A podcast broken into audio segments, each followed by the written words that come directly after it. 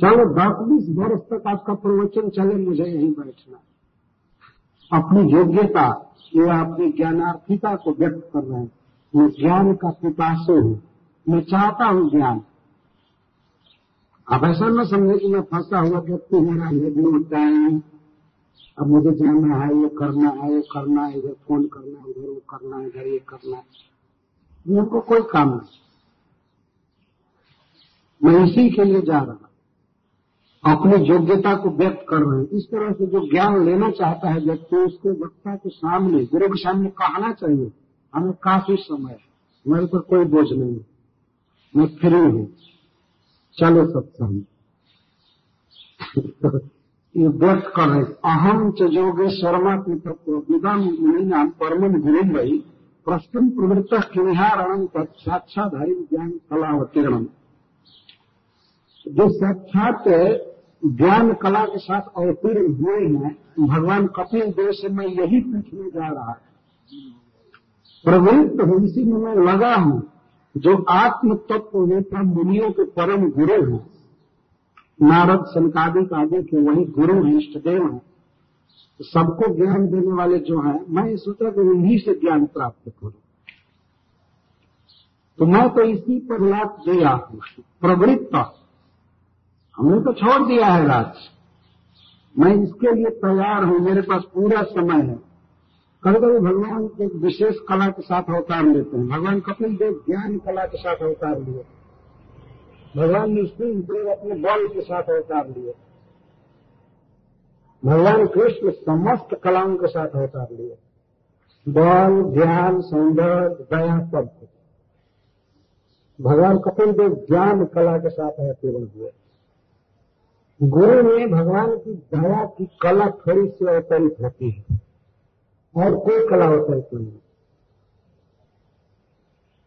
अगर कोई कहता है कि गुरु भगवान है तो उसका मतलब यह है कि भगवान की कृपा उसमें उतरती है। इसलिए प्रभुपाद जी कहते हैं श्री कृष्ण कृपा मूर्ति। ऐसा नहीं कह सकते कि श्री कृष्ण बल मूर्ति। श्री कृष्ण का बल में अवतरित नहीं है। कृष्ण की कृपा अवतरित कृपा तो कृपा मूर्ति कहते इस विषय में गुरु भगवान, बाकी और किसी विषय में गुरु भगवान नहीं होता। यह स्पष्ट समझने की चीज़ दया के विषय में भगवान की दया का रिप्रेजेंट करता है जीवों का उद्धार करता है इसमें गुरु का। तो भगवान कपिल देव तो साक्षात भगवान थे, उनमें सारी कलाएँ थे, लेकिन उन्होंने प्रकाशन किया ज्ञान कला का। और इसीलिए विश्व के सबसे बड़े बड़े मुनि सब उनके शिष्य हुए तो राजा रहे गए को मालूम है कि भगवान ज्ञान, दान देने के लिए अवतार लिए हैं। तो कहते हैं कि किसी से मैं यहाँ से जा रहा हूँ और प्रवृत्त प्रवृत्त का अर्थ है कि बस मेरा यही काम है इसमें। मैं जा रहा हूँ भगवान को ज्ञान प्राप्त करने के लिए। वो अवतीर्ण हुआ है इस पृथ्वी पर। और गंगा जी जहाँ समुद्र से मिलते हैं, वो वहाँ रहते हैं। तो मैं वहाँ जा रहा हूँ। मुझे काफ़ी समय है। बिल्कुल फ्री समय है। वास्तविक बात है कि जो व्यक्ति जान जाएगा कि भक्ति और कृष्ण भावना हमारे जीवन का सबसे बड़ा उद्देश्य है सबसे बड़ा स्वार्थ है तो अन्य कार्यों को छोड़ सकता है। आज के युग में जो सत्संग कीर्तन भजन है वास्तव में वह अन्य कार्यों के चंगुल में है। थोड़ा सा समय मिला तो सुने नहीं सुना वाले उसको करते ही सुने और राजा कह रहे प्रवृत्त है प्रकर्षे व वृत्त है, मैंने उसका ग्रहण किया है, मैं मज़ा हूँ। इसलिए आप हमें ज्ञान दीजिए। तो हमें तो ऐसा लगता है कि सर्व भगवान, यही कपिल देव आप हैं।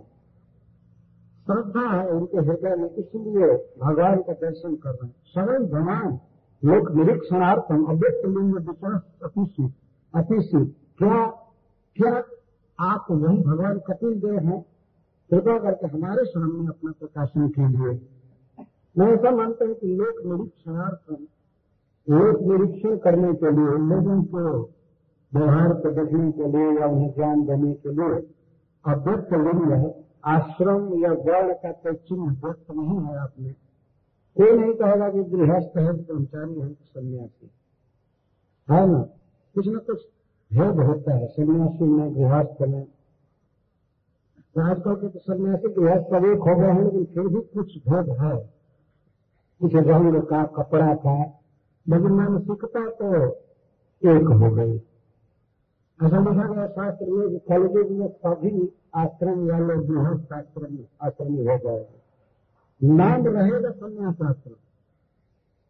या ब्रह्मचार्य आश्रम दान दानपोस्ट लेकिन सभी गृहस्थ हो जाएगा भागवत में लिखा गया भागवत और वर्णों में केवल शूद्र वर्ण रह जाएगा? सभी लोग शूद्र हो जाएगा। और कोई दूसरा नहीं रहेगा। तो उनका कुछ पता नहीं लग रहा था कि किस वर्ण के हैं, किस आश्रम के हैं, इसलिए अव्यक्त लिंग रखा है लिंग मैंने चिन्ह कुछ पता नहीं चल रहा है आप विचरण आप विचरण कर रहे हैं। असल में हमारे जैसा अंध बुद्धि, जिसकी बुद्धि अंधी है वो जो जो की गति को कैसे समझ सकता है? मैं आपके स्वभाव को नहीं समझा। मैं आपको पहचान नहीं पाया कि आप इतने बड़े भक्त हैं, आप इतने महत पुरुष हैं। मैं अंधा हूँ, मैं नहीं समझ पाया। मैं कैसे जोगेश्वरों के भक्तों के व्यवहार को समझ सकता क्योंकि प्रभा निबंध है। मैं तो घर गृहस्थी में पड़ा हुआ कीट हूँ। एक कीड़ा मकोड़ा जैसा हूँ, घर में आ सकता हूँ मैं कैसे आपके स्वभाव को समझ सकता था? आप मुझे क्षमा कर। और इतना इनके बारे में पूछ करके और इनके हृदय में जो उनके उत्तर से शंका हुई थी, इनका वक्तव्य खंडित करते हुए पूछ रहे पूछना चाहिए, उसी से का कर्तव्य होता है। ऐसा नहीं जो जी जो कुछ कह बस हाँ हाँ और मन में संदेह बना हुआ जो संदेह हो, उसको क्लियर कहना चाहिए। आपके प्रवचन से आपकी बात से मेरे हृदय में डाउट तो राजा रघुदेव कहते हैं, दृष्टा श्रम कर्म तो आत्मनिर्णय भरते जंतु बहुत अच्छा अनुमान आपने कहा कि मुझे कोई भार नहीं महसूस हुआ, मैं नहीं धोया हूँ, मैं नहीं थका हूँ, लेकिन मैं अपने से अनुमान करता हूँ, जब मैं युद्ध किया हूँ, या कोई चीज़ धोया हूँ से या बाढ़ या और चीज़ हमको थकावट हुई। मैं रास्ता चला हूँ तो मुझे थकावट हुई। तो मैं अपने से ही अनुमान में अपने अनुमान में, मैं अपने से ही अनुमान करता हूँ कि आप भी जब भार लेकर के चले हैं और रास्ता चले हैं तो आपको भी थकावट हुई होगी। अब देखिए, एक देह में आप बहुत और एक देह से मुक्त। व्यक्ति दोनों में बहुत अंतर है, लेकिन ये कह रहे हैं, हम अपने से अनुमान करते हैं कि आपको भी थकावट हुई होगी। तो अपने से अनुमान कर रहे हैं। तुम किस धरातल पर हो, किस धरातल पर है? अपने से अनुमान कर रहे हैं। लेकिन फिर पूछना इनका बहुत अच्छा है। तो मैं ऐसा अनुमान करता हूँ कि आपको भी थकावट नहीं होगी। और आपको भी भार महसूस हुआ होगा, क्योंकि आप रास्ता चले और आप कहते हैं कि मैं रास्ता नहीं चला हूँ, मैं थका नहीं हूँ। तो इस विषय में मेरी बुद्धि आंदोलित हो रही है, ये कैसे बहुत महत्वपूर्ण जिज्ञासा है। और दूसरा आपने कहा कि ये जो स्वामी और सेवक का व्यवहार है, भेद है यह केवल व्यवहार मात्र है, इसकी पारमार्थिक सत्ता नहीं है इस विषय में मुझे संदेह है।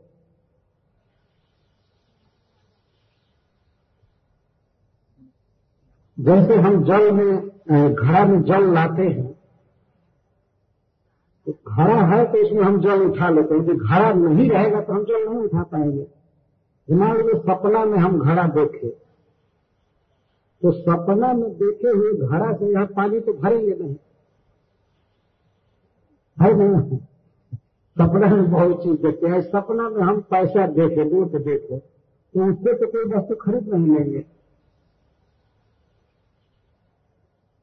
तो यहाँ देखा जा रहा है कि स्वामी है, सेवक है, ब्राह्मण है, क्षत्रिय है, या मूल भक्त है प्रेसिडेंट है जेबीसी है, ये व्यवहार हम देख रहे हैं। और इसका प्रभाव भी देख रहा है कि बुरा कर्म करता है तो नरक जाना पड़ता है अच्छा कर्म करता है तो स्वर्ग मिलता है, ये होता है, वो होता है। तो हम इसको झूठा कैसे मानेंगे? झूठे से कैसे सत्य की प्राप्ति हो रही है? अगर व्यवहार झूठा है, सत्य नहीं है तो इसका प्रभाव क्यों देखा रहा जा रहा है? सुख मिलना, दुख मिलना और सब होना। तो जब यह सत्य है, तब तो सब फल प्राप्त हो रहे हैं। जैसे अगर झूठा घड़ा है तो उससे उद आनयन आदि अभाव पानी ला नहीं सकते हैं। झूठे घड़े से पानी नहीं लाया जा सकता है। तो जब व्यवहार झूठा है तो इसका फल सत्य क्यों हो रहा है? ये मुझे शंका। ये कोई राजा नहीं है, नौकर नहीं है, ये नहीं है तो लेकिन फिर भी शासन देखा जाता है। मारपीट या नियमन में रखना, बेटा है, बाप है, स्त्री है, पुरुष है ये क्या बिल्कुल झूठा है? ये बात मैं समझ नहीं रहा। यह झूठा है तो फिर इसका मतलब नरक स्वर्ग सब झूठा है। ये तो बात है नहीं। ये संसार सत्य है। आप कैसे इसको झूठ कह सकते हैं? जब भरत जी ये नहीं कह रहे थे कि संसार बिल्कुल झूठा है। संसार सत्य है, लेकिन हम जो मन में मानते हैं वह नहीं है। जैसे एक बच्चा है, उसका शरीर सत्य है, वास्तव में वो है। लेकिन हम जो मानते हैं कि मेरा बेटा है, यह झूठा है। जैसे रज्जू है, रस्सी है, रस्सी सत्य है। लेकिन हम रस्सी में यदि सर्प बुद्धि कर लेते हैं तो यह सर्प बुद्धि मिथ्या राजा जन भरत जी के कहने का आशय यह था, लेकिन राजा समझ नहीं पाए। राजा ने यह समझा कि ये कह रहे हैं कि संसार पूरा झूठ है। व्यवहार झूठा यह कोई राजा नहीं है, कोई रंग नहीं है, ये नहीं है वो नहीं। लेकिन राजा मैं हूँ, यह मान्यता भर है वास्तव में। राजा का शरीर सही है, लेकिन लिख दिया गया बाद में राजा। जैसे हम घर बनाते हैं तो किसी पर लिख देते हैं लैट्रिन उसको क्या सब कहते हैं दूसरा? सर कहते हैं ना, लिखते रहते हैं। मुझे याद नहीं पड़ा। बहुत प्रचलित शब्द टॉयलेट एक टॉयलेट लिख देते। किसी में रेस्ट रूम लिख देते। और अमेरिका में रेस्ट रूम मतलब टॉयलेट उधर में देखा, तब लिखा हुआ था रेस्ट रूम एयरपोर्ट पर और जगह। मैं आश्चर्यचकित हो गया। वो वास्तव में वास्तविक आराम वही मिलता है। शौच हो करके, नहा करके जितना आराम मिलता है, उतना सोने से नहीं मिलता। रेस्ट रूम तो वही। तो घर बनाया जाता है, बनाया जाता है, बाद में लिख दिया जाता है। उसका सेप कुछ बदल करके। वही कि पत्थर, सीमेंट सब वही लगता है। तो पंच तत्वों से शरीर बना है, किसी को कह दिया गया है, राजा। कोई नौकर है, कोई पुत्र है, कोई पिता है, कोई पत्नी है, कोई कुछ है। यह मान्यता मात्र है वास्तव में, इसमें सच्चाई नहीं जब ही शरीर छूटता है, बस समा स्वप्न टूटने जैसा सारा संबंध, सारी मान्यता, न वो व्यक्ति रहता है न फिर मान्यता रहती है। ये समाप्त हो जाता है। तो बहुत सुंदर जिज्ञासा है राजा रघुगढ़ की। बहुत सुंदर। और भी वे तर्क देंगे कि शरीर से आत्मा ज़रूर प्रभावित होता है। भोजन बनाने का उदाहरण देंगे। अग्नि से बतलो ही गर्म होता है बतलो से दूध गर्म होता है, दूध से चावल गर्म होता है, चावल का भीतरी भाग भी पक जाता है। जब आत्मा इसी शरीर में रह रहा है तो शरीर से प्रभावित ही ये कह रहे हैं गलत उदाहरण दिए। अप्राकृत वस्तु के लिए प्राकृत उदाहरण दिए। उसका बहुत सुंदर विवेचन जड़ भरत जी करेंगे ये सब जिज्ञासाएँ समाज समाज की जिज्ञासा है वास्तव में। इस संसार के साथ हमारे आत्मा का क्या संबंध है, नहीं संबंध है, क्या है? तो मैं पुनः इस प्रसंग को दृष्ट श्रम कर्म तो आत्मनि नहीं है से फिर चालू करेगा। क्योंकि इसको और स्पष्ट करना है। ये राजा लोग कहते हैं कि समूह इष्ट व्यवहार मार्ग। हमारे समाज से तो जो व्यवहार मार्ग है, यह समूल है, इसके पीछे भी कोई कारण है, ये सत्य है और इष्ट है यह ज़रूरी है। ये ज़रूरी है। ये हमारे समय से आवश्यक है। इस तरह का आग्रह हो रहा है सत्संगी के मन में। हरे कृष्ण जय।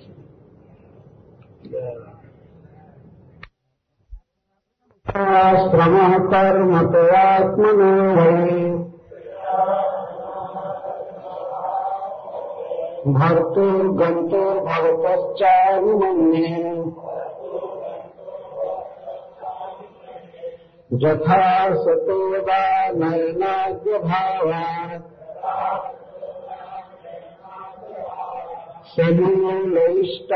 व्यवहार मार्ग व्यवहारमार्गः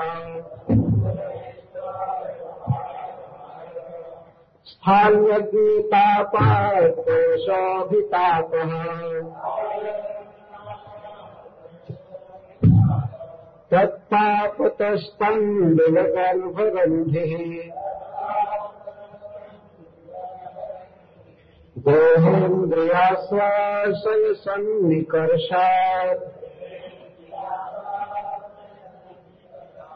तत्संसृतिः पुरुषस्यानुरोधात् शास्त्राभिगुप्ता नृपतिः प्रजानाम्। यः किम् करो वै न पिनष्टिपिष्टम् स्वधर्ममाराधनमोच्युतस्य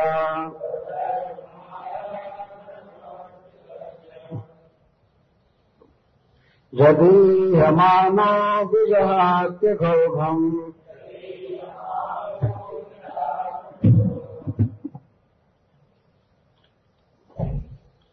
पढ़िए एक एक श्लोक। अपने मन का संदेह या अनादिकाल से जो विचार उनके मन में धसा हुआ था, उसको जलभरत जी के सामने रख रहे हैं। वे जा रहे थे यही पूछने के लिए किन्हारणम यह अरणम किम भगवान कपिल देव से पूछने जा रहे थे कि इस संसार में जीव का आश्रय क्या है, क्या उसे करना चाहिए, किसकी शरण लेनी चाहिए? तो एक योग्य अधिकारी थे विद्वान थे वास्तव में। जब वक्ता और श्रोता लगभग एक समान के होते हैं, तब तत्व तो निरूपण में आनंद आता है। तो वैसे अधिकारी तो उनके मन में जो शंका है और खास करके जब भरत जी ने जो उत्तर दिया उत्तर दिया तो कुछ ऐसी बात उन्होंने कह दिया कि ये व्यवहार जो है बेकार व्यर्थ है। इसका कोई आधार नहीं है। ये दो दिन का टेम्पररी संबंध है, व्यवहार है, वास्तविक परमार्थिक सत्ता इसकी नहीं है। दो तरह का सत्य इस संसार में है। एक को पारमार्थिक सत्य कहते हैं और एक को व्यवहारिक सत्य कहते हैं। पारमार्थिक सत्य का अर्थ होता है कि जीव ईश्वर का नित्य अंश है और ईश्वर से, भगवान से प्रेम करना ही उसका एकमात्र काम है धर्म है। और उस प्रेम को बढ़ाने के लिए जो भी कार्य है, वही एकमात्र उसका कार्य है और कुछ भी नहीं। सवई पुंसान परो धर्मो जतो भक्ति रथोक्षर ये है परमार्थिक सत्य। इसलिए भगवान का नाम जपना, भागवत पढ़ना, प्रणाम करना, प्रसाद खाना, यही सत्य ये परमार्थ है। लेकिन जब तक शरीर में हम हैं, तब तक एक और सत्य भी निभाना पड़ता है। उसको कहते हैं व्यवहारिक सत्य। वास्तव में कोई भी जीव देह नहीं है, लेकिन देह में जब तक है, तब तक व्यवहार निभाना है। जैसे मान लीजिए किसी को स्त्री का देह मिला है तो स्त्री का आचरण उसे करना ही होगा। कोई कहेगा नहीं, हम सभी कृष्ण के दास हैं, इसीलिए सब एक काम करेंगे जैसे आजकल मैट्रियल धरातल पर लोग ये आंदोलन खड़ा कर रहे हैं, स्त्रियों को बराबर अधिकार मिलना चाहिए, समान अधिकार मिलना चाहिए। ये होना चाहिए, वो होना चाहिए। अब स्त्रियाँ पुलिस में भी भर्ती होने लगे आप बताइए। तब तो निश्चित हार है। मिलिट्री में भी कुछ दिन में भर्ती करेंगे, चाहे करते होंगे। तो पारमार्थिक सत्य और व्यवहारिक सत्य। व्यवहारिक सत्य है कि हम किसी के पिता हैं, कोई हमारा पुत्र है, हम राजा हैं, कोई हमारा सेवक है। इसको निभाना है, यह भी भगवान का उपदेश है, वेदों में। परंतु इतना सावधान रहना चाहिए कि व्यवहारिक शब्द, पारमार्थिक सत्य को न दबाने पाए। पारमार्थिक सत्य यदि व्यवहारिक सत्य को दबा देता है तो ठीक है, वो चलेगा। सर्वधर्मान परित्यज्य मान एकम व्रत। जो भगवान धर्म छोड़ने के लिए कह रहे हैं, वो है व्यवहारिक सत्य लेकिन व्यवहारिक सत्य को परमार्थ में विकास करने के लिए छोड़ा जा सकता है। परंतु परमार्थ को कुशल करके व्यवहार कुशल होना ठीक नहीं है। सांसारिक दृष्टि से बहुत प्रवीण होना, कुशल होना, यह ठीक नहीं। यदि परमार्थ कुचला जा रहा है ये परमार्थ सही सही चल रहा है भगवान से प्रेम है, भक्ति हो रही है, और इसके साथ ही साथ धन कमाना बंधु बांधवों से, अपने इष्ट मित्रों से व्यवहार अच्छा रखना, अगर दोनों चले तो बहुत अच्छा। और वास्तव में जो व्यवहारिक सत्य है, उसकी स्थापना भगवान ने परमार्थ को बढ़ाने के लिए किया, उसको दबाने के लिए नहीं। स्त्री पुरुष का संबंध है, या पिता पुत्र का मामा भांजा का, जो भी है, राजा प्रजा इस संसार में भगवान ने बनाया है वास्तव में। और बना करके उन्होंने यही कहा मानवों से कि तुम लोग इसके द्वारा मेरे पास आने का प्रयास करो। अकेले तुम इस संसार में जी नहीं सकते हो। जैसे मान लीजिए कोई व्यक्ति सोचे कि मैं तो कृष्ण का अंश हूँ, कृष्ण का दास हूँ, इसीलिए हमें और किससे क्या मतलब है? जीव आनंदमय है, जीवित रहेगा और अकेले बैठ जाए कहीं तो दो चार दिन के बाद यदि दरवाज़ा खोला जाएगा तो उसको टांग कर अस्पताल ले जाना पड़ेगा। है कि नहीं? वो परमार्थिक सत्ता में रह नहीं पाएगा। परमार्थिक सत्य में रह नहीं पाएगा। क्योंकि उसको शरीर ऐसा मिला है जो स्वयं ही परमार्थ नहीं है यह जड़ शरीर है। इसमें भूख लगेगी, प्यास लगेगी, बीमारी होगी, भय होगा। इसलिए भगवान ने मनुष्यों को संबंध में बांधा। तुम संबंध जोड़ो और एक दूसरे का हेल्प करो। जैसे मूल संबंध है स्त्री पुरुष का। एक है, नारी सहज ही आश्रय चाहती है। बिना आश्रय के नहीं रह सकती। और नहीं। ऐसा व्यक्ति जिसके साथ जीवन भर रहना हो, लेकिन प्रेम हो, स्नेह हो, वो सेवा करे और वो उसका पोषण करे। दोनों एक दूसरे को अब स्वर्ग से भी ज़्यादा तो लोग यहाँ सुख मान रहे हैं। इसीलिए तो स्वर्ग नहीं जाना चाहते। वो किसी को इन्विटेशन भगवान इंद्र का आवे कि तुम आओ स्वर्ग, लेकिन यहाँ शरीर छोड़कर आओ। कोई नहीं जाएगा। और यहाँ तक कि कोई कहे कि शरीर के साथ ही आओ, परिवार छोड़ करके तो नहीं जाएगा। वो कहेगा, हमारे पूरे परिवार को ले चलो, तब जाऊँगा वो भी डर होगा कि कहीं आकाश में दुर्घटना न हो जाए, पता नहीं क्या हो जाए। लेकिन सब यहाँ वीज़ा, पासपोर्ट, टिकट सब दे करके कोई कहे कि अमेरिका चलो तो बस चलो। तो हो जाएगा। जो मांग लिया है, जो जहाँ मान लिया है, वही सुख है। मन में सुख है वास्तव में। सुख न स्वर्ग में है, न यहाँ है, न वहाँ है, कहीं नहीं है। जब आत्मा की वृत्ति होती है, आत्मा का फ़ेज़, आत्मा की अवस्था दूसरे रूप में तो इसको सुख कहते हैं।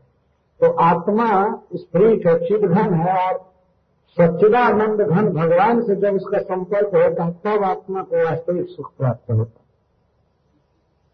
उसका सुख उभर जाता है।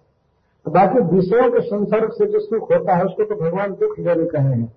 यही संस्पर्श का भोगा दुख ये रंत कौन के मत सुरम को तो उसमें विद्वान नहीं रमता मूर्ख लोग रमते हैं विषयों का संयोग करते हैं इंद्रियों विद्वान नहीं रमते तो यहाँ पर यह बताई जा रही बात कि स्वर्गीय सुख है और उस सुख को प्राप्त करने के लिए जो वेदों में उक्तियाँ हैं उन वेदों में भी सत्य शुद्ध तत्ववाद नहीं है जब वेद की उक्तियों में तत्ववाद नहीं है तो अखबार की उक्तियों में क्या रहेगा?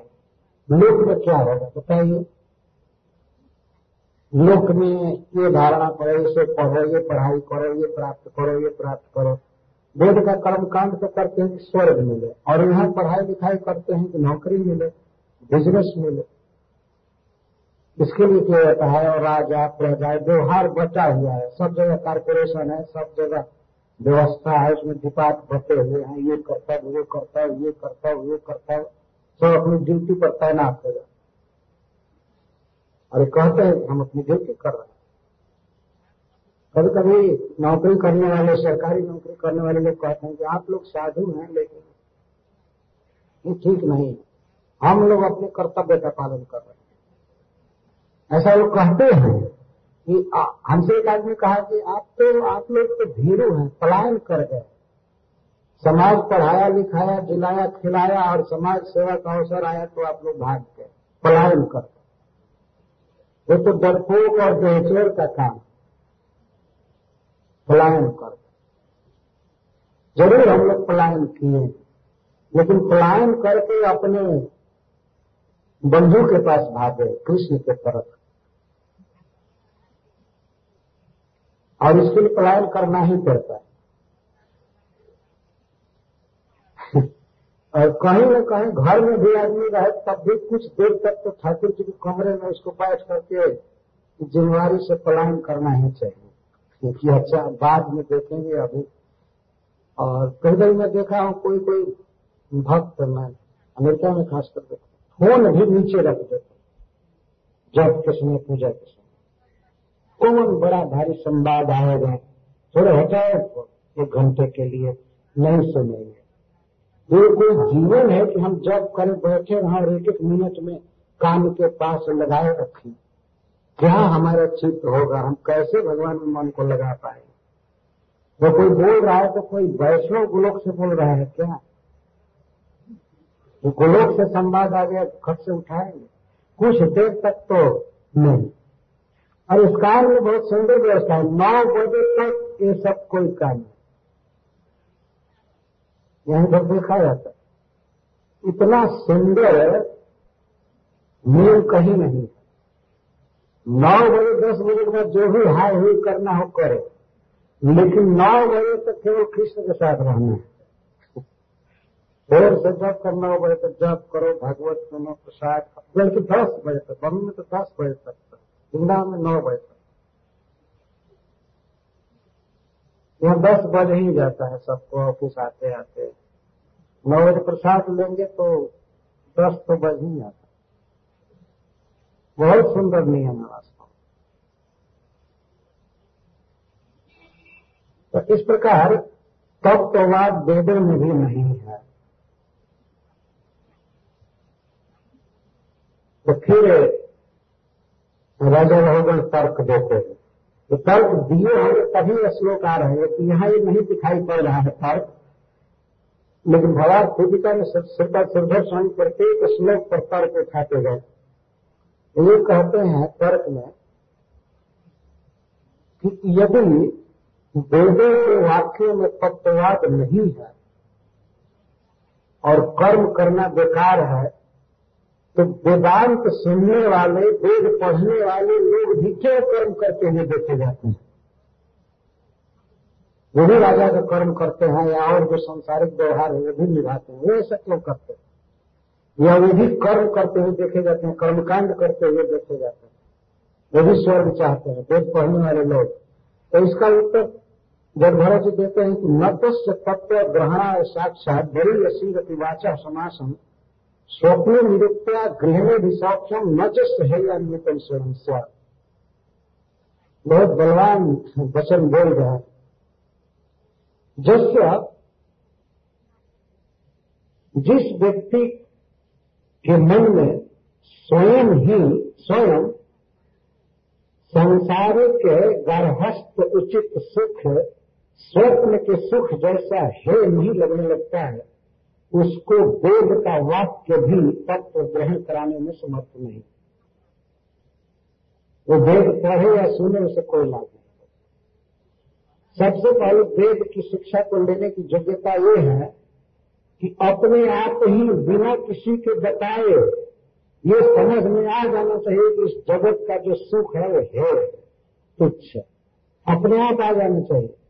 वो बताने की ज़रूरत नहीं। है और किस तरह से है है, विनाशी है मतलब नश्वर है, थोड़े काल के लिए रहने वाला है वास्तविक सुख नहीं है, जैसे स्वप्न स्वप्न मृत्यु गृह में भी सौख्य गृह में भी कहते हैं गृहस्थ को। तो गृहस्थों का जो सुख है इस संसार में, उसको गृह में भी सौख्य कहते हैं। गृह में भी सौख्य ऐसी धारणा है संसार में कि जो सन्यासी हैं, विरक्त हैं, वो वास्तव में कहीं के नहीं रहे। वास्तविक सुख ले रहे हैं गृहस्थ। उनके सुख को गृह में भी शौक करते तो स्वर्ग में भी वो सुख है तो स्वर्ग में भी सन्यासी ब्रह्मचारी का कोई सुख नहीं है। वहाँ भी गृहस्थों का सुख है। उस गृह में भी साक्ष्य करते तो गृह में भी सुख जो है, वह तुच्छ है, इस बात को समझ लेना आवश्यक है। बिना किसी के बताए उस तरह से कुछ समझ लेना चाहिए, जैसे स्वप्न निरुक्त्या जैसे स्वप्न में कोई गृह का सुख देख रहा है। मान लीजिए स्वप्न में किसी का विवाह हुआ देख रहा है कि सपना में मेरा विवाह हुआ। और फिर स्त्री सुख पा रहा है, घर गृहस्थी बनाया, सपना में बेटा उत्पन्न किया, सब कुछ किया। लेकिन नींद टूटने के बाद सब, जैसे स्वप्न में कोई गृह का सुख देख रहा है, मान लीजिए स्वप्न में किसी का विवाह हुआ, देख रहा है, सपना में मेरा विवाह हुआ। और फिर स्त्री सुख पा रहा है घर गृहस्थी बनाया, सपना में बेटा उत्पन्न किया, सब कुछ किया। लेकिन नींद टूटने के बाद सब खत्म। तो जैसे सपना तुच्छ है या क्षणिक है, इसको बताने के लिए दूसरे की सहायता की कोई ज़रूरत नहीं। है कि नहीं? जो सपना देखता है, वो अपने आप समझ जाएगा। कि आप सपना देखे हैं तो सपना का सुख कैसा है? या कितना देर रहा, कितना तुच्छ है या असत्य है। दूसरे को बताएगा नहीं। सपना आप देखे हैं तो आप स्वयं समझ सकते हैं। और ये क्षणिक है, कुछ नहीं है। वास्तव में सुख था ही तो इस तरह से जैसे सपना के सुख को मनुष्य समझ जाता है कि क्षणिक है, न स्वयं है, उसी तरह से जो लोग गृहस्थी के सुख को तुच्छ नहीं समझ गए हैं, स्वर्ग सुख को, चाहे यहाँ के सुख को तो उनको भक्ति सिखाने में या तत्व ग्रहणा, या तत्व ग्रहण कराने में साक्षात वेद के श्रेष्ठ वाक्य भी समर्थ नहीं है। जब तक अपने से वैराग्य नहीं होगा, तब तक वेद भी सहायता नहीं कर सकता। वेद तो यही रहेगा। उसको चारक पंडित कहते हैं कि जस नास्ती स्वयं प्रज्ञा, शास्त्र पश्य करो कि लोचना भूमि ही न से दर्पण क्यों करे उससे? जिसके पास स्वयं ही बुद्धि नहीं है, समझने के सत्य को तो शास्त्र उसके लिए क्या करेगा? दोनों जो जो दोनों आँखों से अंधा है तो उसके लिए फ़र्स्ट क्लास का दर्पण क्या करेगा? दर्पण उसकी सहायता करता है जिसके पास आँख है है कि नहीं? बाज़ार में इतने दर्पण मिल रहे हैं। मिरर मिल रहे हैं, लेकिन कोई भी व्यक्ति उसको नहीं खरीद, खरीदेगा। खरीद करके करेगा तो जिसके पास कुछ भी बुद्धि नहीं है, वो तो गीता सुनकर क्या करेगा? या भागवत भी सुनकर तो क्या करेगा? अपने पास बुद्धि चाहिए कि वास्तव में संसार का सुख व्यर्थ है। इससे हमारा कोई प्रयोजन नहीं है आत्मा को कोई लाभ नहीं है। यह बात स्वयं समझ में आनी चाहिए। बिना किसी के ज्ञान दिए और तब वह व्यक्ति भागवत पढ़ेगा, सुनेगा, गुरुजनों का संग करेगा, वेद पढ़ेगा तो उसे बहुत लाभ होगा। लेकिन जब हम वेद पढ़ेंगे और यही मान करके कि संसार ही सत्य है, तब तो वेद का अर्थ भी वैसा ही समझ में आएगा। अपनी पहले धारणा बदल लेनी चाहिए। देखिए किस तरह से फैक्ट बोल रहे हैं? नवस्य तत्व ग्रहणाय साक्षात बड़ी रसी उवाच समासन। वाच बड़ी रसी वाच। बड़ी रसी कहते हैं वरिष्ठ, श्रेष्ठ। श्रेष्ठ वाचक तो संसार में जितने भी उपदेश हैं, जितने भी वाक्य हैं, उनमें सबसे बढ़ करके वेद वाक्य। इसलिए वेद को बरियसी वाचक कहते ये भगवान का साक्षात उपदेश है। वेद साक्षात भगवान का उपदेश है वेदांत कृत वेद विनय इसीलिए इसको बरियसी कह रहे जीवन को तत्व में लगाने के लिए, भगवान की तरफ़ लगाने के लिए वेद का उपदेश हुआ।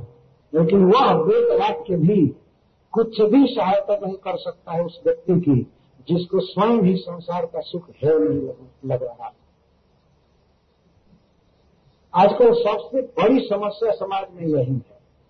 कभी कभी लोग पूछते हैं कि महाराज इतना प्रवचन चल रहा है दुनिया में, इतना मंदिर बना है और मंदिरों में लोगों की संख्या भी बहुत बढ़ती जा रही है। फिर भी लोगों में कोई भी शुद्धि क्यों नहीं? वैराग्य क्यों नहीं है विषयों से? भगवान में प्रेम क्यों नहीं बढ़ यहाँ तक कि जो प्रवचन करने वाले वक्ता है, वो खुद ही प्रेमी नहीं है भगवान। वो प्रवचन करके और वो अर्थ प्रेमी होते हैं। तो जो खुद अर्थ प्रेमी है, वो दूसरों को कैसे भगवान को दे पाएगा वो साधन के रूप में शास्त्र को मान लिया। ये हमारा साधन है। साध्य क्या है? पैसा। आप बताइए। ये शास्त्र पैसा कमाने के लिए है। ये मुक्ति के लिए है। प्रहलाद महाराज कहते हैं कि जितने भी मुक्ति के साधन हैं, वे पाखंडियों के लिए या अजितेंद्रियों के लिए जीविका का साधन हो जाता उसकी जीविका चलाते उसका जॉब उसकी शास्त्र व्याख्या या उसका मान, एकांतवास, जो कुछ भी होता है, वो अर्थ के लिए होता है। जीने के ये जीने के लिए ये सब जप आदि है मुक्ति के लिए। लेकिन जब पहले को जिसकी धारणा हो जाती है कि मैं शास्त्र पढ़ूं और जीविका करूँ तो पैसा कमाऊं तो वह व्यक्ति कभी भी शुद्ध प्रवचन नहीं कर सकता है, और उसके प्रवचन का कोई असर भी नहीं होगा कुछ भी नहीं हो सकता। शुरू में देखने में लगेगा कुछ असर हो रहा है, लेकिन जो स्वयं ही कुछ कह करके पैसा चाह रहा है, वह तत्ववाद को भगवान की भक्ति को स्वयं ही तुच्छ सिद्ध कर रहा है। क्योंकि वास्तविक यदि बकता है तो उसका मतलब कृष्ण को दे रहा है। उस शास्त्र के शब्दों में कृष्ण को दे रहा है। तो इतना रेयर बाहुल्य जो कृष्ण को दे रहा है, उसके बदले में पैसा चाहेगा। कभी उसकी इच्छा होगी पैसे की। अगर पैसे की इच्छा हो रही है तो वो एक मूंगफली बेच करके भी कोई पैसा कमा लेता है। दान की गुमती खोल करके भी पैसा कमा लेता और भी हज़ारों जीविका के उपाय है करके कमा लेते लेकिन भक्ति करके और शास्त्र की व्याख्या करके नाम जप करके, कीर्तन करके हम सोचे कि हमको पैसा मिले तो यह तो पतन है वास्तव में। ऐसे लोग दुनिया में कोई हित नहीं कर सकते। वो अपना ही हित नहीं किए हैं। दूसरे को क्या करेंगे? जिनके अंदर अभी वासना रह गई पैसे के और संसारिक सुख के। वो अपना उद्धार नहीं किए हैं, दूसरे का भी नहीं कर सकते हैं। और दूसरा उनका उद्धार करना भी चाहे तो उनका उद्धार नहीं हो सकता। यही बात तो कह रहे हैं, जिसको स्वयं ही गृहस्थी का सुख है नहीं लग रहा है, इंद्रियों का भोग जिसको कुछ नहीं लग रहा है, स्वप्न की तरफ़ उसको वेद के वाक्य भी तत्व ग्रहण कराने में समर्थ नहीं हो सकता। उसके लिए वेदांत, भगवान, गुरु, वैष्णव सब बेकार हो जाए सब मिल करके भी उसको भक्ति नहीं सिखा पाएँगे। जिसके मन में बात बैठी हुई है कि वास्तविक सार है भोग। ये बहुत अच्छी बात बता रहे हैं। पहले अपने को योग्य बनाना पड़ेगा। यदि हम वेद के वाक्यों से हेल्प लेना चाहते हैं। तो हम अपने को योग्य बनाना पड़ेगा नहीं तो हम ऐसे ही रह जाएँगे। योग्य बनना पड़ता है किसी वस्तु को। गौता जी कहा करते थे फ़र्स्ट डिजर्व देन डिज़ायर पहले योग्य बनो तब इच्छा करो। तो बिना योग्य बने हम इच्छा करेंगे तो, तो इच्छा पूरी होगी नहीं। तो योग्य बनना पड़ता है। तो पहला, पहली योग्यता है कि व्यक्ति को बिना सिखाए अपने आप संसार को तुच्छ देखना चाहिए। मशीन की तरह किसी के हृदय में भरा जाए कि तुम समझो कि संसार तुच्छ है। ये कोई, ये तो बायो ज्ञान दिया जा रहा है। और दूसरों को मरते हुए वो नहीं देख रहा है। यह घर गृहस्थी में क्या सुख है? विषयों का संजोग इंद्रियों से होता है, देखना, खाना, पीना और अपना सब कुछ छोड़ करके फिर मर जाता है। तो दूसरे शरीर में जाएगा, उसमें क्या सुख है? क्या सुख है परिवार में घूमने में या बहुत अच्छा अच्छा कपड़ा पहनने में? और संसारिक ऐसी हवा और सब कोई सुख है? कुछ भी नहीं। लेकिन जब तक किसी को यह सुख तुच्छ नहीं लग रहा है, उसके लिए वेद के सारे साधन करते स्वप्न निरुक्त ग्रह में सौख्यम न जस अनंतम स्वयं स्वप्न में जो हम सुख देखते हैं, वह बहुत जल्दी नष्ट हो जाता है। घर गृहस्थी बनाने का सुख या प्राइम मिनिस्टर बनने का सुख। सपना में प्राइम मिनिस्टर बन गए, कितना देर रहेंगे? नींद खुलते ही सारा संसद भंग हो जाएगा। है कि नहीं? शायद दीपाक जो गाते थे अपने अपने मंत्रियों को भी गायब हो जाएगा। और जहाँ है वही जाएगा सपना में प्राइम मिनिस्टर बना तो जैसे तो अपने आप समझ में आ गया ये कुछ था, क्षण स्थायी था और वास्तव में नहीं था। इस तरह से सुख संसार का वास्तव में है नहीं, और भाष भी रहा है तो वो भी थोड़े काल के लिए भाषेगा हमेशा नहीं रहेगा। इस तरह से प्रत्येक व्यक्ति को समझना चाहिए, अपना दिमाग लगा करके कि संसार का भोग तुच्छ तब उसको तत्व ग्रहण कराया जा सकता है। यह बात जब भरत जी इसलिए कहे कि राजा रघुगण ने कहा कि वेद पढ़ने वाले लोग भी तो कर्मकांड में रहते हैं। तो इसका उत्तर देते हैं कि पहले से ही उनके मन में वैराग्य नहीं रहता। इसलिए वेद पढ़ करके भी वो उसी तरफ़ ढलते संसार की तरफ़ ढलते वास्तविकता है, संसार में देखिए, जितनी भी संस्थाएँ हैं संसार में जितना परिवार है, सब मिल करके अलग अलग मतलब आपस में परिवार मिलकर संघ मिल करके, पूरा प्रयास कर रहा है, किस लिए? गृह में भी सौख्य। जितने स्कूल में लड़के पढ़ रहे हैं, कॉलेज में पढ़ रहे हैं लड़के, वो पढ़ाई क्यों कर रहे हैं? मुक्ति के लिए नहीं। उसका कोई यूज़ ही नहीं है मुक्ति के कुछ जीविका के लिए, कमाने के लिए, बाद में एक अच्छा गृहस्थ बनने के लिए। सुख भोग के लिए उनकी यही योजना है, आगे हम सुख भोगेंगे पढ़ने के लिए सारा संसार इसी में सारा मानव समुदाय और मुक्ति के लिए कोई प्रयास नहीं। स्कूल कॉलेज में एक भी प्रोफेसर भक्त नहीं है जो लोगों को सिखाया कि ठीक है, एक एक माने रोज जप भी किया करो। ऐसा सिखाने वाला कोई हिंदुस्तान के भक्त लोग कुछ करते हैं तो लगता है समाज में जैसे ज़बरदस्ती कर रहे हो सरकार के साथ और सबके साथ। कभी कभी लोग कह देते हैं हाँ सिकुलर स्टेट है, इसमें आप लोग ये क्या दे रहे सिकुलर स्टेट उनको दुख पाने का स्टेट है। ये भगवान के लिए नहीं है। भगवान का संबंध तो सबके साथ तो अपने आप अध्यात्म विकास चाहने वालों को अपने आप ये साक्षात्कार करना चाहिए। नहीं। संसार का सुख है। यह धारणा करके भक्ति करेंगे, सब विकास करेंगे। यदि मन संसार के लिए लोलुप रहेगा तो भक्ति में उत्साह भी नहीं रहेगा और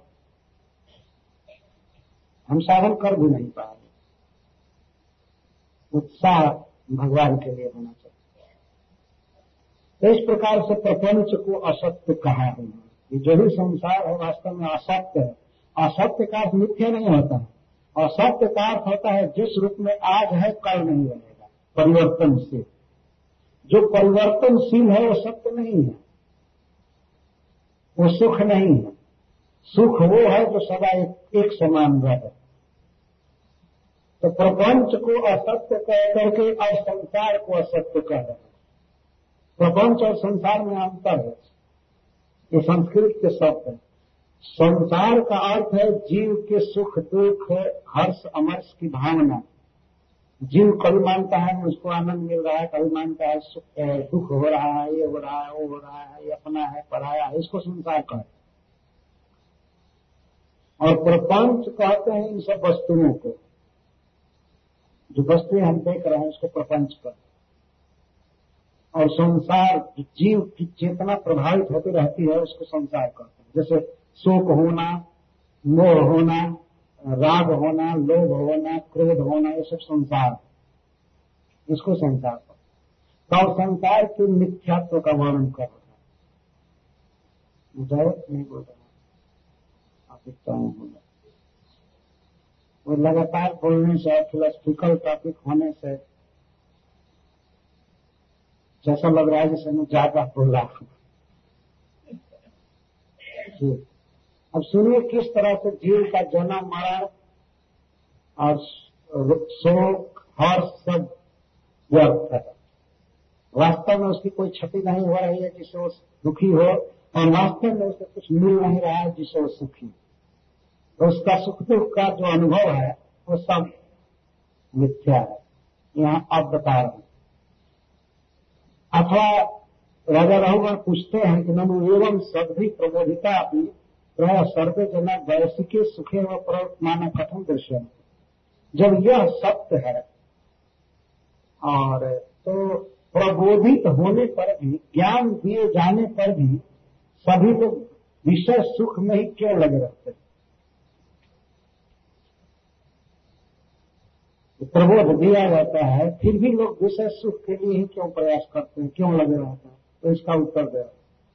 यावन मनोरजसा पुरुषस्य सत्वे नवा तमसा वानुरुद्धम चेतो भिराकृति भिरातनोति निरंकुशम कुशलम चेतरम पुरुषस्य मन।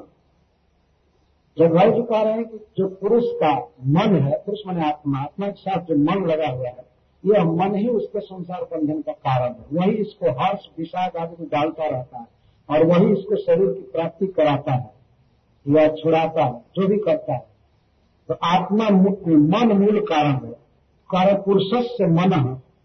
पुरुष का मन जावत, जब तक रजसा, तमसा व सत्व जब तक रजोगुण से, तमोगुण से या सत्वगुण से अनुरुद्ध जब तक सिद्ध रहता है। उपरक्त रहता है, प्रभावित रहता है तावत तब तक यह मन निरंकुश कर्म करता रहता है। निरंकुश का अर्थ वेद मर्यादा से हीन। निरंकुश, कुछ श्रृंखल होकर कर्म करता है। किनके साथ कर्म करता है? चेतो भी। चेतो भी, बहुत सी चेतनाएँ है मतलब ज्ञानेन्द्रिया ज्ञानेन्द्रियों को चेता करते इंद्रियों से काम करता है और आकृति भी, कर्म इंद्रियों से काम करता है। और कुशलम इतर दोनों प्रकार का कार्य करता है। पाप और पूर्ण धर्म और धर्म करता रहता है। और आप तनोती मतलब करता ही रहता है। जब तक पुरुष का मन रजोगुण, तमोगुण या सत्वगुण से विद्ध रहता है, तब तक यह निरंकुश कर्म करता रहता है। धर्म या अधर्म करता रहता है। ज्ञानेन्द्रियों द्वारा और कर्मेंद्रियों द्वारा। मन स्वयं मैनेजर की तरह बैठा रहता है, काम करती है इंद्रियाँ। लेकिन मूल कारण यही है। तो मन जब तक तमोगुण, सतगुण, रजोगुण से विध रहता है, इसका अर्थ यह है, गीता के अनुसार समझने का प्रयास करना चाहिए, चौदहवें अभ्यास सतगुण का अर्थ होता है कि जीव अपने को ज्ञानी मानता है, मनुष्य खास करके और सुखी मानता है। सतगुण का एक प्रभाव है। तो जब तक मन इस संसार में अपने को सुखी मानेगा, इन वस्तुओं से मैं ठीक हूँ। या अपने को समझदार मानेगा, मैं बहुत विज्ञान पढ़ा हूँ, ये हो, मैं ठीक हूँ। इसको सत्गुण करते और रजोगुण का अर्थ है कि विषयों की लालसा बहुत अपार हो, जिसके मन में विषयों की लालसा बनी हुई है। और तमोगुण का अर्थ है कि जिसमें लोभ और क्रोध है। बहुत क्रोध है, हिंसा काम विकार आदि। तो उसको तमोगुण करते तो जब तक मन विषय भोग की लालसा से या क्रोध, अहंकार आदि से और सुख की भावना से, मुझे क्या कमी है? संसार में सब सुख है, मैं सुखी हूँ, मैं ज्ञानी हूँ। इस तरह के भावों से जब तक मन युद्ध रहता है तो वह कर्म करता रहता है। विविध कर्म करेगा, कभी सत्गुणी कर्म करेगा, कभी रजोगुणी कर्म करेगा, कभी कभी सत्गुण कर्म भी जीव करने लगता है। यहाँ मनुष्य, जीव मतलब मेरा जीव से मतलब मनुष्य से है। कभी तीर्थाटन करेगा, कभी यज्ञ करेगा, कभी पूजा करेगा सतगुण कर्म करने लगता है। और रजोगुण कर्म तो सारी दुकानें जो भी हैं सब रजोगुण तो प्रकृति है। आना जाना, घूमना, ये चाहिए, वो चाहिए। और तमोगुण कर्म, जुआ खेलना, सो जाना बिना मतलब के दस बारह बजे तक। वो भी कर्म करना। वो क्रोध, बस किसी की हिंसा कर देना, मारना, ये करना, वो करना, सब कुछ। लपड़ाही करना। वो करता रहता है तो इसका प्रभाव पड़ता रहता है। चक्रवर्ती पाजी कहते हैं निरंकुश कहने अर्थ है अंकुशहीन हाथी की तरह एक काम करता है। बहुत बलवान रास्ता भगवान ने कहा है भागवत के एकादश स्कंध में कि सबसे बड़ा बलवान व्यक्ति है मन।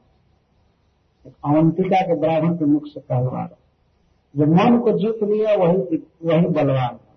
वो सबसे भारी वीर मन है। मत देता है इंद्रियों को। जो इसको मन कर देता है, सारा शरीर उसके अनुसार जाना, जाता है।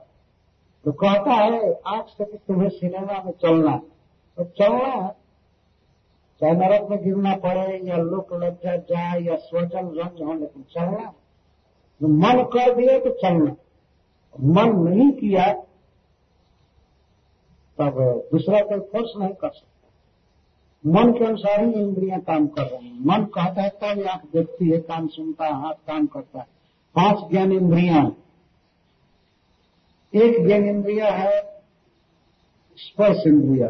और इस स्पर्श इंद्रिया को भगवान ने नख से सीख तक सारे शरीर में मर दिया। यह इंद्रिया सब जगह। सेंसेशन को। ज्ञान प्राप्त होता है, सर्दी, गर्मी, कड़ा, मुलायम और सब सब। पूरा शरीर इस इंद्रिय से मरा गया इस तरह से फिट कहीं भी छुइए पता लगता है। कहीं कांटा चुभाई या कुछ भी पता लगता है। पूरे शरीर में। और नासिका गंध का पता लगता है आँख से रूप का पता लगता है, कान से शब्द का। और रसनेन्द्रिय से रस का। ये पाँच ज्ञान इंद्रिय और हाथ वाक, बोली, बोलना इंद्रिया कर्म इंद्रिया, बोलना। और हाथ जीव और पैर, और में होगा ये पाँच है कर्म इंद्रिया। है इनके द्वारा मन काम करता रहता है। विषयों परत्व गुण प्रवाह विकृत सोचात्मा विभ्रत प्रथम नाम ही रूप भेदम अंतर बहिष्टम च पुरस्तनोती।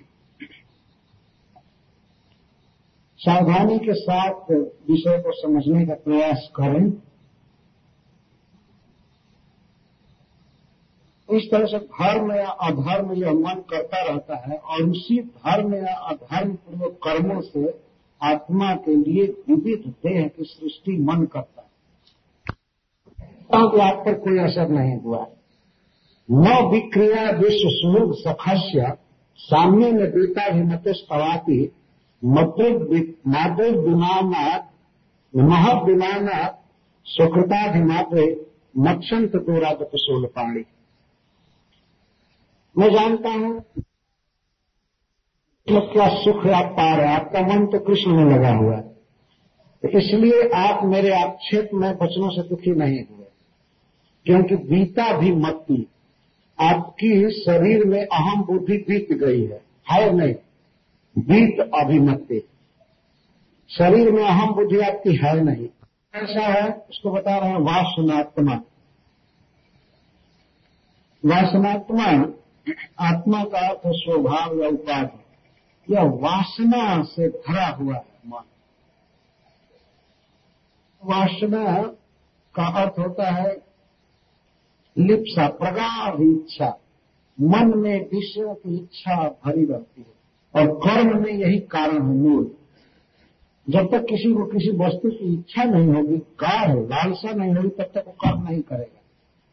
वासनात्मा, वासना भरी रहती है मन में। विषयों पर रखता और इसके साथ ही साथ संसारिक रूप, रस आदि में यह उपरक्त रहता है। उपरक्त रक्त का अर्थ है रंगाया हुआ, लाल। और उपरक्त का अर्थ पूरा पूरा विषयों में रंगा रहता है। मन जैसे सफ़ेद कपड़े पर रंग डाल दिया जाए तो उस पर रंग दिखाई पड़ेगा। ऐसे ही मन जो है, हमेशा विषयों से उपरक्त रहता है, विषयों का प्रभाव रहता है। जो सुनता है उससे प्रभावित होता है। कि कोई रूप देखता है तो उस रूप से मन प्रभावित हो जाता है। उस पर वो छींटे पड़ जाते तत्काल पड़ेंगे। आत्मा को पता चले या न चले। शब्द सुनता है तो उधर आकर्षण होता है। यह है उपरक्त विषयों को रक्त विषयों में यह लगा रहता है और विषय इस पर लगे रहते तो अर्थ है। और गुण प्रवाह हो। गुण प्रवाह का अर्थ है कि प्रकृति के पदार्थों द्वारा इधर से उधर चालित होता है। प्रवाह। जैसे जल की धारा एक जगह नहीं रहती, बहती रहती है। ऐसे ही मन विविध वस्तुओं में जाता रहता है। अभी यह पसंद करेगा तो तुरंत वह पसंद करेगा। यहाँ से वहाँ भागता रहता है। ध्यान करने के लिए जो भी लोग बैठते हैं, फिर भी उनका मन इधर उधर भागता है। गुणों में भाग जाता है। गुणों मतलब प्राकृतिक पदार्थों में खास करके रूप, रस, गंध आदि। शब्द में वो भाग जाता है। वो आँख बंद करके ध्यान आदमी करता है, लेकिन मन जा करके कहीं ना कहीं दूसरा रूप देखने लगता है। वो आँख बंद करता है, विष्णु का रूप देखने के लिए। लेकिन मन कहीं ना कहीं घूमता रहा हमारे यहाँ की एक छोटी सी घटना है। एक लड़का एक स्कूल में पढ़ता था, माध्यमिक विद्यालय। तो शिक्षक पढ़ा रहे थे, पढ़ा रहे थे, और वो ऐसे मुख ऊपर किया था। वो शिक्षक को देख नहीं रहा था। सब जब शिक्षक आए स्कूल में क्लास में तो सब लड़के खड़े हो गए, वो खड़ा नहीं हुआ। वो ऐसे उसको समाधि लग गई थी वास्तव वो ऐसे बैठा था। तो शिक्षक पूछे, खड़ा हो? उसका जग नारायण नाम जग नारायण राय। चलो, खड़ा हो जाओ। खड़ा हो खड़ा हो। तो खड़ा हो गया बेचारा तो शिक्षक ने पूछा कि क्या सोच रहे हो? तुम्हारा मन कहाँ गया था? तो बिल्कुल सब पे बोला। कहा गुरु जी भोजपुरी में बोला, मैं हिंदी में कह रहा हूँ। वो कहा गुरु जी चाकू हमारा नदी में छूट गया है। मैं अपना कुर्ता धोने गया, चाकू रखा था तो निकाल कर बालू पर रख दिया और कपड़ा धो करके आया, वही भूल गया, वही छूट गया है। तो उसी का चिंतन कर इधर पढ़ाई चल रही है। शिक्षक के आने पर भी उसको पता नहीं चला, इतना चाकू में समाधि लग गई। इस तरह से मन कहीं भी हो, यहाँ तक कि मंदिर में रहकर भी हो सकता है कि अपने घर भाग गया। इसको प्रवाह कहते हैं। वाह का अर्थ है वहन करना ना प्रकर्ष भागता रहता, बहुत ठोस से भागता है। इसको कोई आरक्षण या टिकट आदि की ज़रूरत नहीं भाग भागने क्षण भर में अमेरिका, दिल्ली और ऑस्ट्रेलिया और इधर बॉम्बे की गली गली में क्षण भर में घूम करके आ सकता है, फिर जा सकता है। इसको गुण प्रवाह कहते है। पसंद आ जानी चाहिए इसको कोई बात। वहाँ पहुँचते देर नहीं लगती। तो पहुँच जाता है।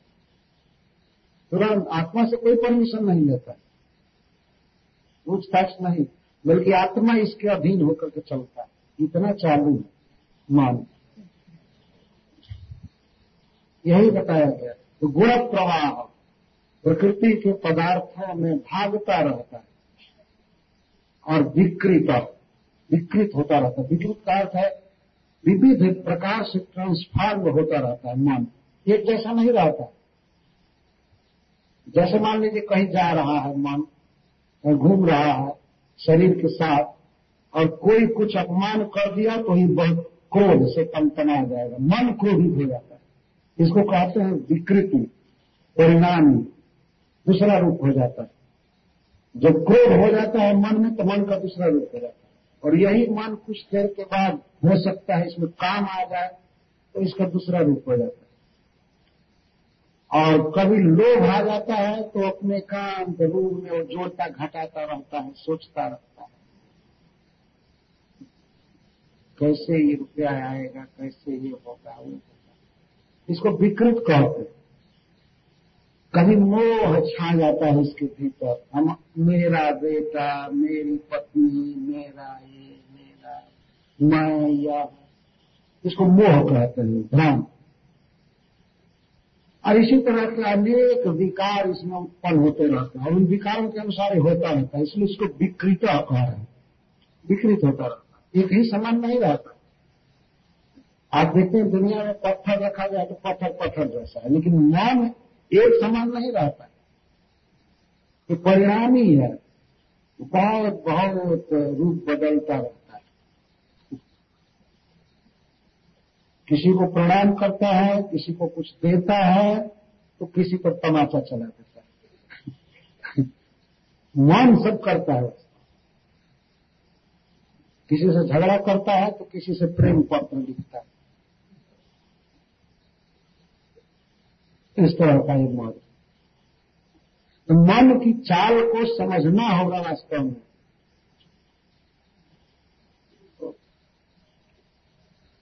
वासनात्मा।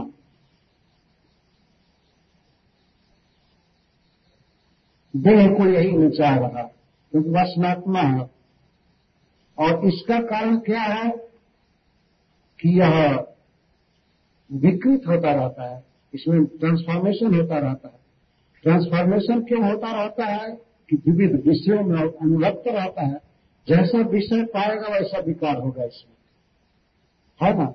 अगर अभी हम लोग बैठे हैं और यहाँ पर अकस्मात एक सांप आ जाए तो मन तुरंत भयभीत हो जाएगा। हयाकार हो जाएगा, एकदम थर कांपने लगेगा शरीर। और मन के कांपते ही शरीर कांपने लगेगा। बारिश से आवाज़ होगी, भाग भाग